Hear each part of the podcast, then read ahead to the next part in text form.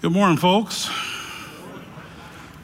I'm uh, Trenton Stokes. I'm one of the pastors here. In case you didn't know, I'm a little bit behind the scenes. Working care ministry, part of the spiritual formation team, uh, and it's a real privilege to serve here. But welcome to Fellowship Greenville. If you're visiting, uh, we have a great welcome center right out the back doors to my left, your right. And they would just love to help anybody that's a first time, second time. Maybe you've been here for a month. You still got questions. Feel free to, to go and talk to those good people. Or if you've been here for a month, two months, a year, ten years, fifty years, go to Next Steps. They can give you not just the next step to maybe how you can get plugged in here, but maybe even give you some information about what's coming up in the fall, what you could register for, what to look for. So I just encourage you. Take advantage of those good people. And, uh, you know, Auditorium two, I don't want to forget you guys. Uh, as Jim says, you look great this morning, even though I can't see you. And online, thank you for joining us. We appreciate your presence with us. So, we're going to talk about the glory of God, but let me just ask a question. What is glory? What is glory? You know, Peter Cetera, he sang about it on the soundtrack for the nineteen eighty-six movie score, Karate Kid two. Do you remember that great song? The Glory of Love, all about chivalry and, well, several other things. But what is the glory of love? At coronations, kings and queens are lauded amidst the pomp and the circumstance. Beauty pageants, talent shows, cooking competitions, and sporting events, these all help to frame opportunities for glory. The, the winners are exalted and esteemed, and the losers, well, they just get to go home and think about what could have been. Glory sometimes is reaching the height of achievement. And so from cooking competitions to spelling bees, we all want glory. It is baked into our culture. But I think it's even deeper than that. I think it's baked into us as image bearers of the great King, God himself. Now, we have been in our summer series, as you know, This Is Your God. And we've been talking about God's attributes. And just by way of reminder, an attribute is not a part of God. It is how God is. And he's not more of one attribute than he is another one. He doesn't possess attributes as qualities, but the attributes of God are how God has chosen actually just to reveal himself, to manifest himself to us. And so far this summer, we've looked at God as creator, uh, his holiness, sovereign, gracious, loving, and faithful. And today we're going to talk about the attribute of God's glory. And when we talk about God's glory, Scripture uses two words. In the Hebrew, it's kavod, and in the Greek, it's doxa. So in the Old Testament, kavod literally meant heaviness or weight. And so when I look at our pastoral staff, like I take a look at Jason, you know, Rob Marks, Charlie, Jim Thompson, Josh Amos, like when I look at them, you know, what you could say is that um, my kavod is bigger than theirs. Um, uh, or you could say that I have the greater glory. And that sounds way better to me than just the fact that you need to get in shape, Trenton. So and maybe you've heard something like this. Well, so-and-so is just, there they go throwing their weight around again. It usually means that someone is using their power, their wealth, their reputation, their influence to get done what needs to be done. Or, or maybe you've had some of these where you walk out and you say, boy, that was a really heavy conversation. And when we say that, we mean it was significant. It was important. And God is significant. And he's weighty. And all that he does. In the New Testament, doxa can mean praise, honor, or fame. And we actually get our word doxology from that word.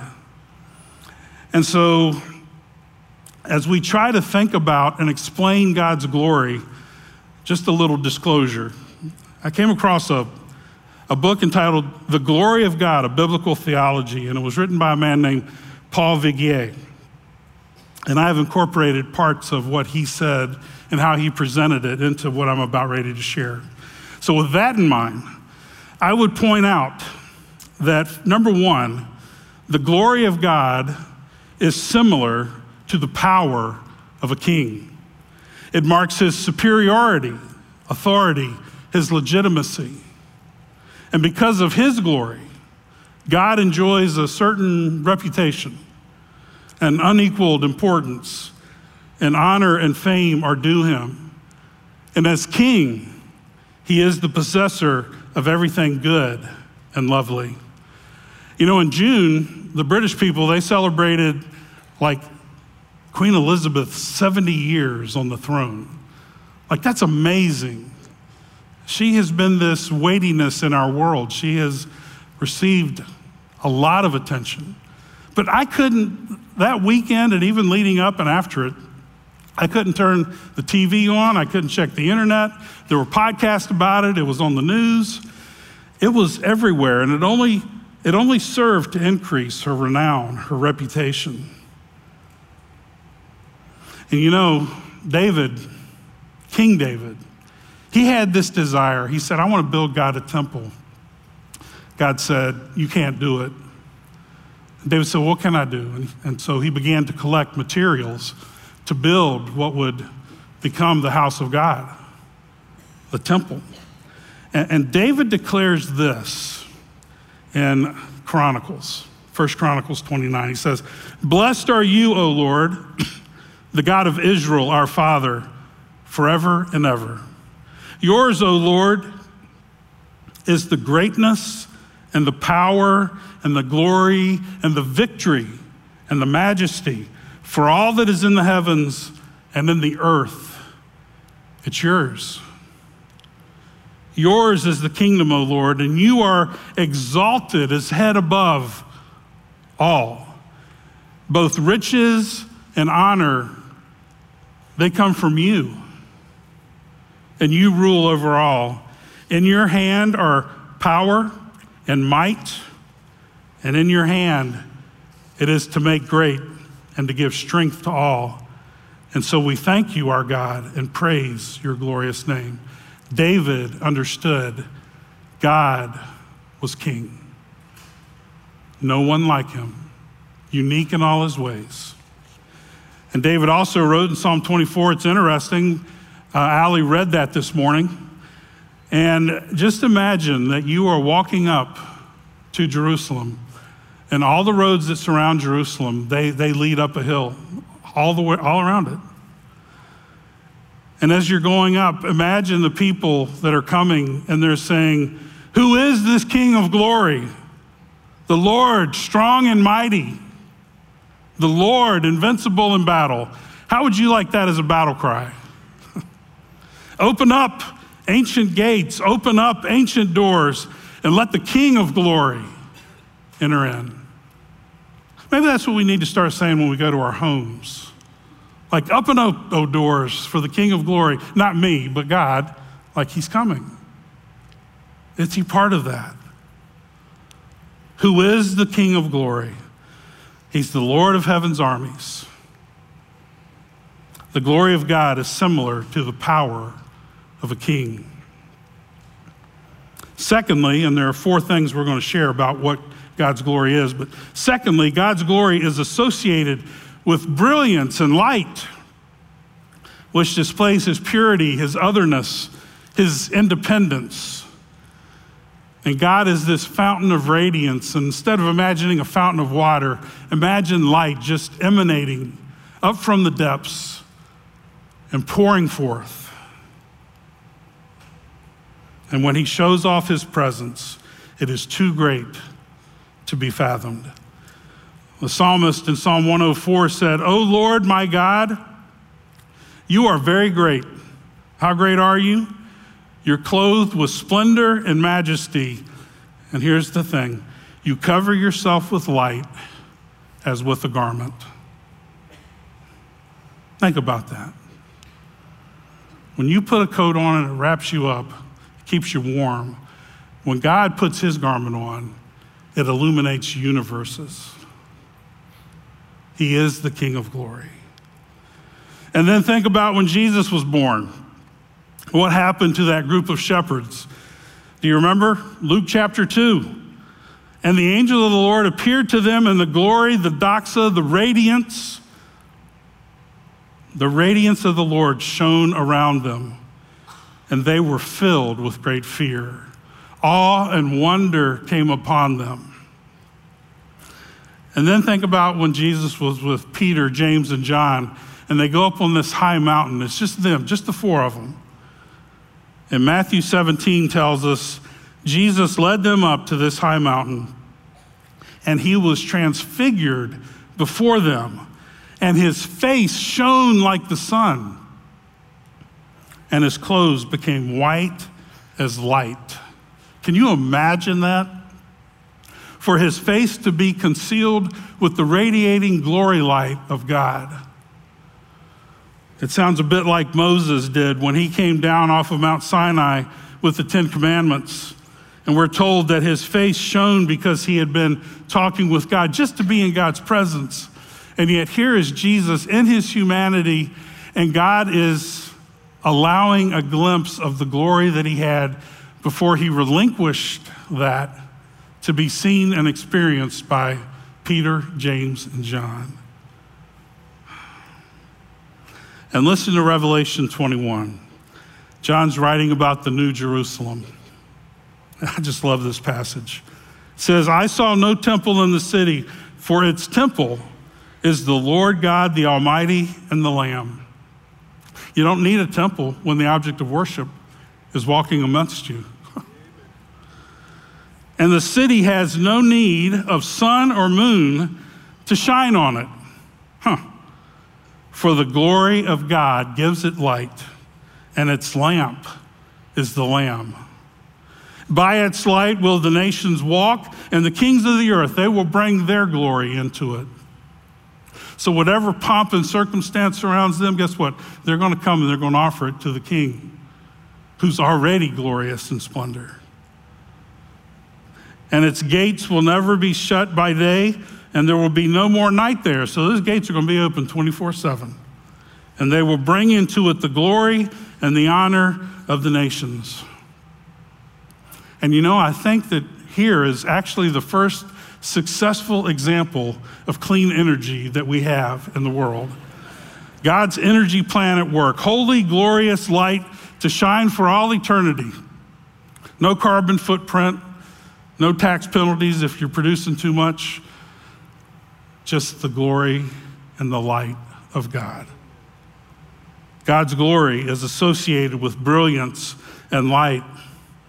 And number three, God's glory is the beauty of God unveiled. It is the outward display of his internal attributes.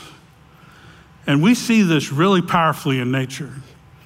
Paul writes in Romans one twenty that God's invisible qualities, namely his eternal power and his divine nature. Can you see God's eternal power and divine nature? No, they're invisible. They have been clearly perceived, though, ever since the creation of the world. How? In the things that have been made. Paul's point is that the invisible is made visible because of the things in nature. That there is a God who is supreme, he's eternal, infinite in power, personal, wise, good, independent, worthy of glory. It's clearly evident from the things that are made. I mean, in anything that has design and order, it clearly points to designers and creators, right? Clocks have clockmakers. Shoes have shoemakers. Cakes have bakers. Creation clearly points to a creator. In Psalm nineteen, one to four, David writes, the heavens declare the glory of God, and the sky above his handiwork. Day to day pour forth, pours forth speech. And night to night, it just, it reveals knowledge. There is no speech, no language. There are no words whose voice is not heard. Their voice goes out through all the earth, and their words to the end of the world. According to Psalm nineteen and Romans one, God has left the indelible mark of his fingerprints all across the vast face of the universe. Glory is the universal language that all people in all places at all times have been able to know that there is a God. And so none of us are without excuse. And I believe it was John Piper who said that the glory of God is the character and beauty of God gone public. I love that. The glory of God is the character and beauty of God gone public. We do see it in nature, but you know what? We also see it in God's work of salvation. In God's great storyline of the Bible, he is a God who wants and desires to have relationship with people. And so he rescues them, he redeems them, and he restores them. And all of this saving work is to the praise of his glory. In Ephesians one, Paul, he just goes on and on. It's a lot of deep theology, but he says that God chose us in Jesus before the foundations of the world. Before his glory could be seen in nature, he was already planning his glory for men and women, for you and for me. He chose us before the foundation of the world that we should be holy and blameless before him in love, having predestined us to adoption through Jesus Christ to himself, according to the good pleasure of his will, to the praise of the glory of his grace that he bestowed on us in the beloved. Now, I was seven years old when God adopted me into his family. I'm fifty-five years old today, so it's a lifetime. But he reached down through time and space, and he said to my little life, he said, this sin, this brokenness, this pain, I forgive it, I mend it, and I heal it. I'm adopting you and giving you a place in my family. And he has done that for so many of us here. And it is glorious to see a life that is rescued. It is glorious to see a life that is transformed, that looks more and more like Jesus every day, from grace to grace, from glory to glory to glory to glory. God wants to embed and mark his image, his character, his nature deep within us so that, that when we're in public places, that we would do the same kind of things Jesus would do if he was in our place. And there is a war that rages for the heart of people. I mean, it's unseen, but it's real. Paul writes in Second Corinthians chapter four, he says, the God of this world has blinded the minds of unbelievers to keep them from seeing the light of the gospel of the glory of Christ, who is the image of God. For what we proclaim is not ourselves, but Jesus is Lord, with ourselves as your servants for Jesus' sake. For God who said, let light shine out of darkness, he's shown in our hearts to give the light of the knowledge of the glory of God in the face, in the face of Jesus Christ.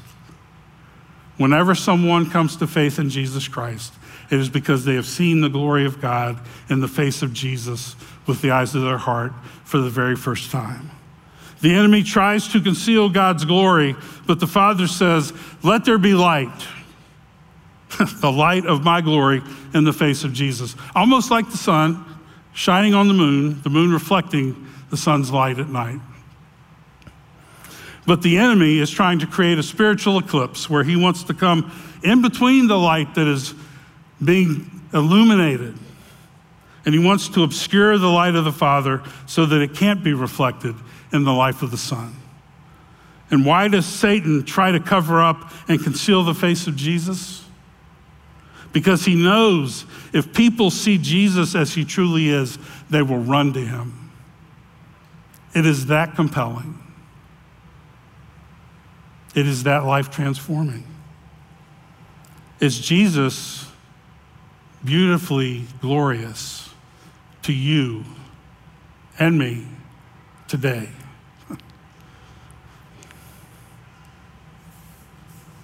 God's glory is similar to the power of a king. It's associated with brilliance and light.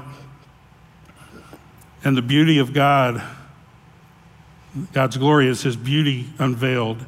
It's the outward display of his internal attributes.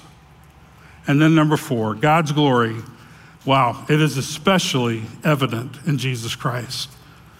Jesus displayed the essence of God uniquely, performing the works of God and also speaking the word of God. John five, nineteen through twenty, Jesus tells the religious leaders of his day, truly, truly, I'm not lying. I say this to you, the Son can do nothing of his own accord, but only what he sees the Father doing. For whatever the Father does, the Son does likewise. For the Father loves the Son and shows him all that he himself is doing, and greater works than these will he, the Father, show him, so that you may marvel. You know, in some ways, when I think about this, Jesus was the most unoriginal man who ever walked on this planet, because he didn't do anything just out of his own initiative. All of his initiative came from who? It came from the Father. And I gotta tell you, that probably takes some of the pressure off. I wished I was more like that. Like, Jesus, what are you up to today? What do you want to say to me? What do you want me to say to somebody else? How do you want me to help that person? I'm not trying to figure out my whole existence, because he's the one. But in the doing and the saying, people saw and heard what it looked like for God to strap flesh on. When they looked at Jesus, they were able to see a God who was accepting, attentive, available, bold, compassionate, content, creative, dependable, determined, diligent, faithful, flexible. God was, and Jesus Christ was forgiving. He was generous, he was gentle, gracious, he was a healer, he was humble, joyful, just, loving, loyal, merciful, patient, persuasive, powerful, secure, tender, wise. And that's just scratching the surface. The writer of Hebrews tells us at the start of the letter, in these last days, he, that is God, has spoken to us by his Son. And he spoke through the actions and the behaviors of Christ, through his messages, his words, and his preaching. And it says, this Son, whom he appointed heir of all things, through whom also he created the world. He is the radiance. He is the brightness of the glory of God and the exact imprint of his nature.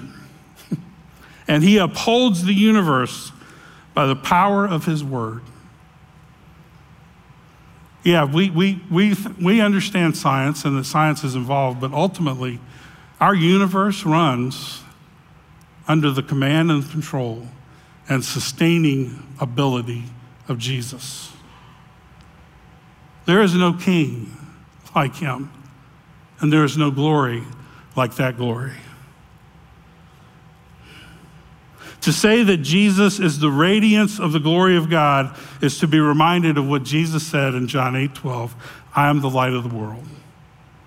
I think Jesus' radiance was the character of God the Father being displayed in Jesus' sinless life and in Jesus's desire to obey all that the Father commanded. That was his whole reason for being on this earth, was that he could bring glory to the Father. As John writes in the prologue of his gospel, he writes this about Jesus' glory. He says, "We have seen his glory, the glory of the one and only, who came from the Father, full of grace and truth."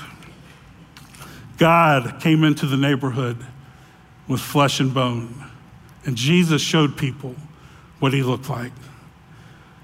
When the writer of Hebrews says that the Son was the exact imprint of God's nature, the phrase refers to minted coins, much like our coins. Like when you look at a, at, at a coin that has George Washington's face on it, right? We don't go, huh, I wonder who that is. We're like, no, there's enough similarity there that we, we know from our history classes and other pages that, oh, that's George Washington, or that's Abraham Lincoln. Like, it is the representation. And what the writer of Hebrews, I think, is saying here is it is a precise reproduction of the original. It means that Jesus is the visible expression of God's invisible being, and we get a more perfect picture of God when we look at Jesus. We have to see Jesus. If we don't see Jesus, we will still get God's great glory, but it won't be personal in ways that will change us and affect us. John fourteen, eight through nine, Jesus is preparing his disciples for what life will be like after he is gone. And Jesus has been talking about the Father, and Philip pipes up, one of the twelve, and he says, "Lord, show us the Father, and that'll be enough." Like, hey, if you can just like materialize the Father, like that'll satisfy our curiosity. And Jesus, he says to him, "Have I been with you so long, and you still do not know me, Philip? Whoever has seen me, whoever has seen me has seen the Father.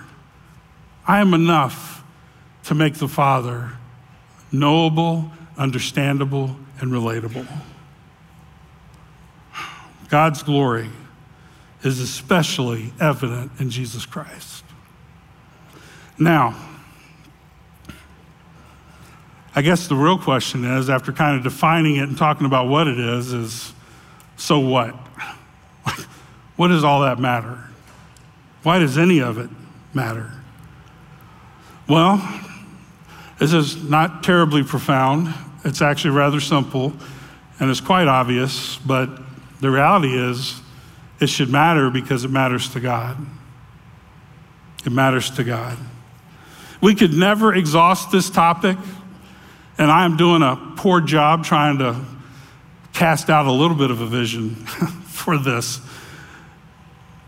But we could talk about God's glory for all eternity. Because God is an infinite God, we will never exhaust his glory or any of the attributes that when he puts them on display make up his glory. How do I know that God, and it matters to God? Well, think about this. If God could want anything else for us other than his glory,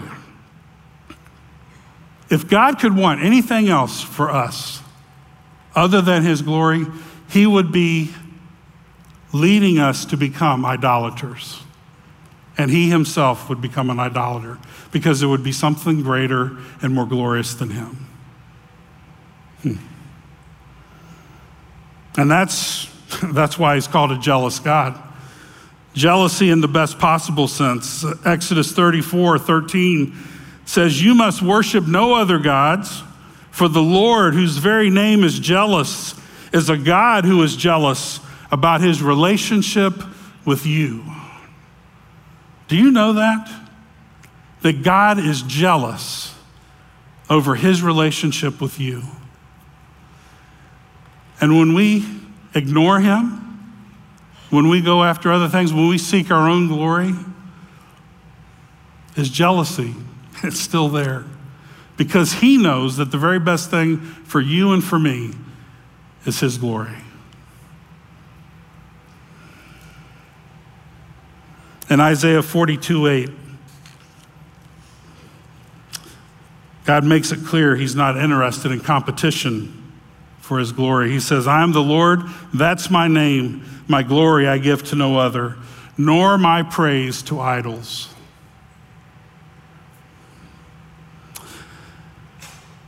Number two, God's glory matters because it can shape and give direction to our lives. God's glory matters because it can shape and give direction to our lives. There are in the attributes of God, before sin and brokenness entered into our world, corresponding reflections of that attribute in the man and the woman, those first created, Adam and Eve. I think it's what it meant in part to be created in God's image and to reflect his glory. I mean, think about it. Because God is truth, what did Adam and Eve do? They told the truth. Remember, before sin. Because God is relational, how was Adam and Eve with him? They walked with him in the cool of the garden. They actually lived very transparently in front of one another. So much so that they were naked and they were unashamed. There was nothing to hide. Because God is all-knowing, they were created to learn without limitation, free of the cloudiness of sin. And a lifetime ago, when I taught at Southside Christian School, I used to tell my students, sometimes regularly, you have never learned where you have not experienced the effects of sin on your brain. The reason it's so hard for some of you to learn is because of the fall and what took place there. But there is a day coming when we will learn again, without labor and tears and sweat, where we will learn perfectly and we will acquire knowledge the way God, I think, originally intended it.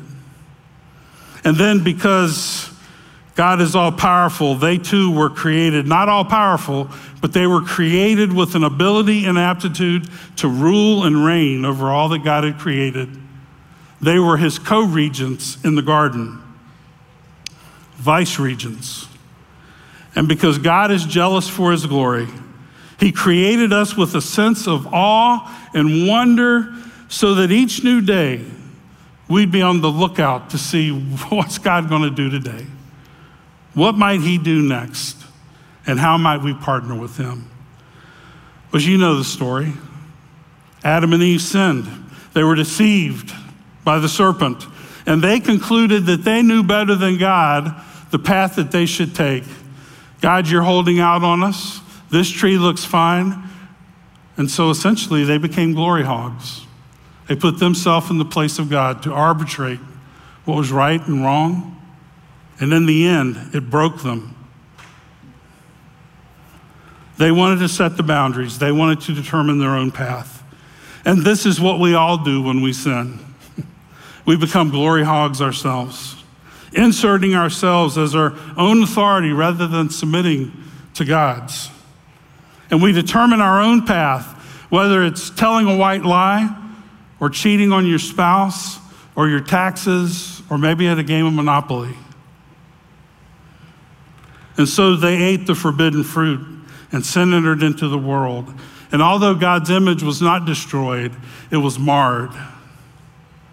And as sin deepened its effects on the world, mankind became glory hogs. The deeper sin got, the more we wanted the glory.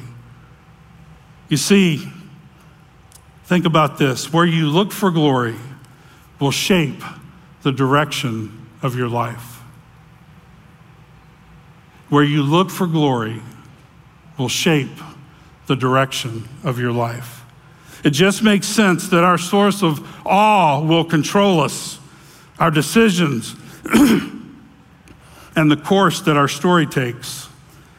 Because where our awe is focused, Where our awe is focused is where our hearts will worship. What are you worshiping today? Who are you worshiping today? In his book, simply entitled Awe, like A W E, not like in the South, like, aw, sweetheart, like it'll be okay. No, like, aw. I'd recommend it, it's a great book. And Paul Tripp wrote it, and this is what he said. He said, we all attach our identity, our hopes, our dreams, our inner sense of well-being, and our meaning and purpose to something. We all give the functional control of our hearts to something or someone. And we all tend to surrender to and serve what we think will give us life. Tripp also reminds us that Scripture says there are only two possible objects of our worship. We're either worshiping the Creator or we're worshiping something the Creator has made and not the Creator himself. Sin reduces us all to idolaters in some ways. We all put ourselves, other people, or other things in God's rightful place at some point. John Calvin famously said, I don't think he knew it would be famous, but I hear this all the time, so it's famous now. John Calvin famously said, the human heart is a perpetual idol factory. What are you trusting to give you lasting satisfaction, joy, or life? Is it a nice house? Material possessions? Status?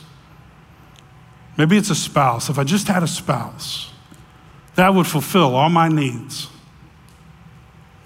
Or maybe it's children. Children make terrible idols, and grandchildren make worse, which I have two beautiful ones.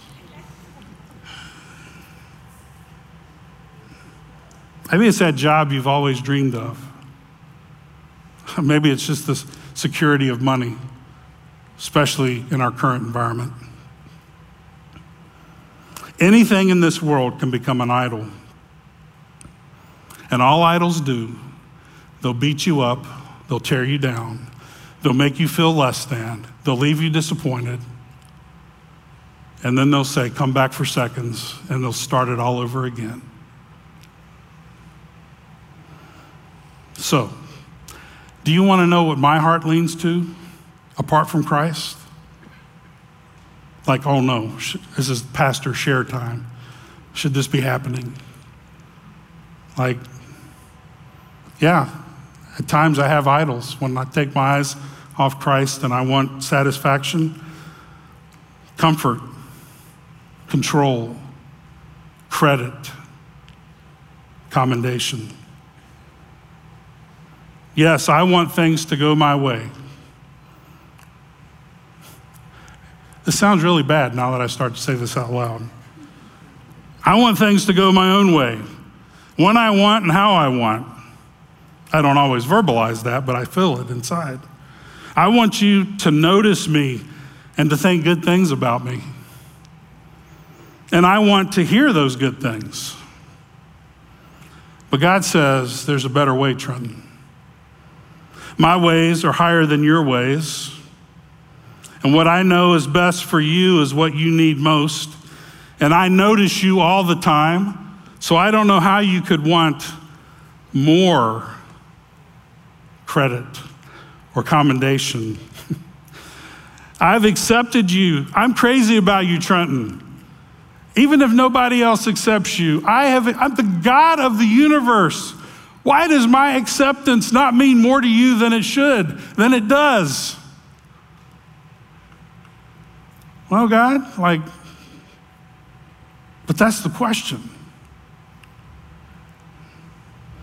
And he says, there's nowhere you go that I can't see you. And because of grace, you will always be accepted. But the enemy works to obscure that in my life, and I have glory amnesia. I have all dysfunction. And when good things become God things, I begin to look to these things to bring me satisfaction, joy, and life. God, however, invites me and he says, Trenton, taste and see that I am good. And that tasting, that, that's an experiential word. There's got to be ways that we experience God. And he says, step into the life that I'm calling you to, and you will. He must be the source and the ground of my satisfaction, because then it allows all these lesser satisfactions and glories to find their proper place in my life. It's not that God doesn't want me to experience comfort, order in my life, or receive acknowledgement when I've done something well. He just doesn't want these things to become the governing forces in my life, idols of my heart. God's glory matters because it can shape and give direction to our lives. And number three, God's glory matters because it roots our faith and joy in Jesus. It roots our faith and our joy in Jesus. Peter wrote these words to Christ's followers who were scattered throughout Asia Minor. He said, though you have not seen him, talking about Jesus, you love him. How so? Though you do not now see him, you believe in him and rejoice with joy that is inexpressible and filled with glory. And I read those words and I'm like, yes, I want to experience Jesus with the great inexpressible joy that Peter writes about here. Even though I can't see Jesus physically, how is that possible? Well, I think the Apostle John in the letter of First John gives us an indication of how this can happen. First John one, one to four says, that which was from the beginning, which we have heard, which we have seen with our eyes and we looked upon and our hands have touched, concerning the word of life, the life was made manifest, and we saw it, and now we're testifying to it. And we proclaim to you the eternal life, which was with the Father and was made manifest to us. And that which we have seen and heard, we proclaim also to you, so that you too may have fellowship with us. And indeed, our fellowship is with the Father and with his Son, Jesus Christ. And we are writing these things that our joy might be complete. John Piper, in his book, Seeing and Savoring God in All of Scripture, notes that four times John says that what he has seen is now being turned into what he testifies and proclaims. And he, he goes on and he writes, his intention, John's intention, is that the faith and life he received by seeing the glory of Christ, that his readers would also be able to receive by seeing what he saw, the glory of God shining through the inspired writing. And there's more. Piper says, the Gospels, and we need to think about this, the Gospels are better than being there. You are taken into the inner circle of the apostles where you could never have gone.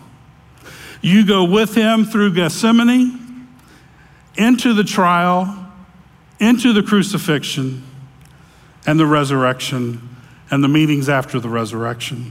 You hear whole sermons and long discourses, things that maybe some of the people there only heard bits and parts of. What did Jesus just say? I couldn't hear. It's too much ruckus back here. How did he say that? What does that mean? Can you hit the rewind button on the D V R? None of that was there. But we have the Word of God, the Gospels, the written record. And so we hear whole sermons, long discourses, inspired contexts that take us deeper than we ever could have gone as a perplexed peasant in Galilee. You see the whole range of his character. Some people only just saw bits and pieces of it. And you see the full range of his power that nobody on earth saw all of. And as you can see in the Gospels, you see his freedom from anxiety when there was no place to lay his head. You see his courage in the face of opposition. You see his unanswerable wisdom. He was good at stumping the religious leaders of his day, and sometimes all it took was a question. You see him honoring women, his tenderness with children, his compassion toward lepers, his meekness in suffering, his patience with Peter, his tears over Jerusalem, his blessing on those who cursed him. Father, forgive them. They don't know what they're doing. You see his heart for the nations, his love for the glory of God, the simplicity of his devotion, his power to still storms, to heal the sick, and to cast out demons. And though you, though we do not now see him, yet in another sense we do see him, far better than thousands who saw him face to face. Because we see the glory of God shining through this man's face at every turn in the Gospels.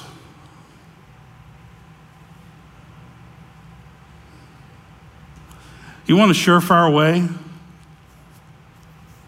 not to experience inexpressible joy? Never take a look at Jesus. You want a surefire way to grow in your joy and your relationship of Jesus? You look at what he did in the Gospels and you remind yourself, he does the same for me. And because you see him with eye, the eyes of your heart, you love him and you trust him, and you can rejoice with joy that is inexpressible and full of glory. God's glory matters because it roots our faith and our joy in Jesus. And we're just about done. But here's my last question. How glorious is your God? How glorious is your God? I'll tell you, right? He's powerful enough to speak the universe into existence and relational enough to enter your personal world and fill it with eternity. He is the uncreated creator who formed you in your mother's womb and who will transform you to look like his son if you will let him. He's the incomprehensible one who has existed for all eternity and remained unchanged in his character. He is dependable. He is the solid rock upon which we can stand. How glorious is your God? He's in a class by himself. He's unique, he's distinct, he's one of a kind. And he left the glory of heaven to come and live as one of us so that we might know him personally and experience his presence intimately. He's all-powerful and he's all-personal. He's powerful enough to order all the things according to his purposes, and he's personal enough to shepherd us through the darkest valleys. He's so gracious and good that no sin, no habit, no addiction, no brokenness need rule over your life or control it. How glorious is your God? He became love personified so that we might never doubt the extent that he was willing to go to save us, to redeem us, and to restore us. Fellowship Greenville, this, this is your God.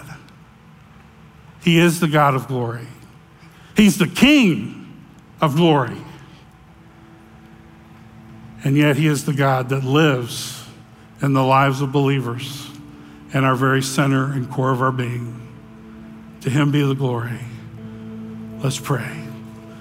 Father, out of the goodness of your heart, you sent us the Son. And Jesus, out of the greatness of your heart, you condescended to come and live a life that we could never live because you lived it perfectly and you fulfilled all that the Father required. And Holy Spirit, you have come into our hearts and you have allowed us to experience the goodness of the Father and the Son in our experience with the Word and with the fellowship of other believers. And so Father, Son, and Holy Spirit, we lift up our hearts to you today. You are great in power.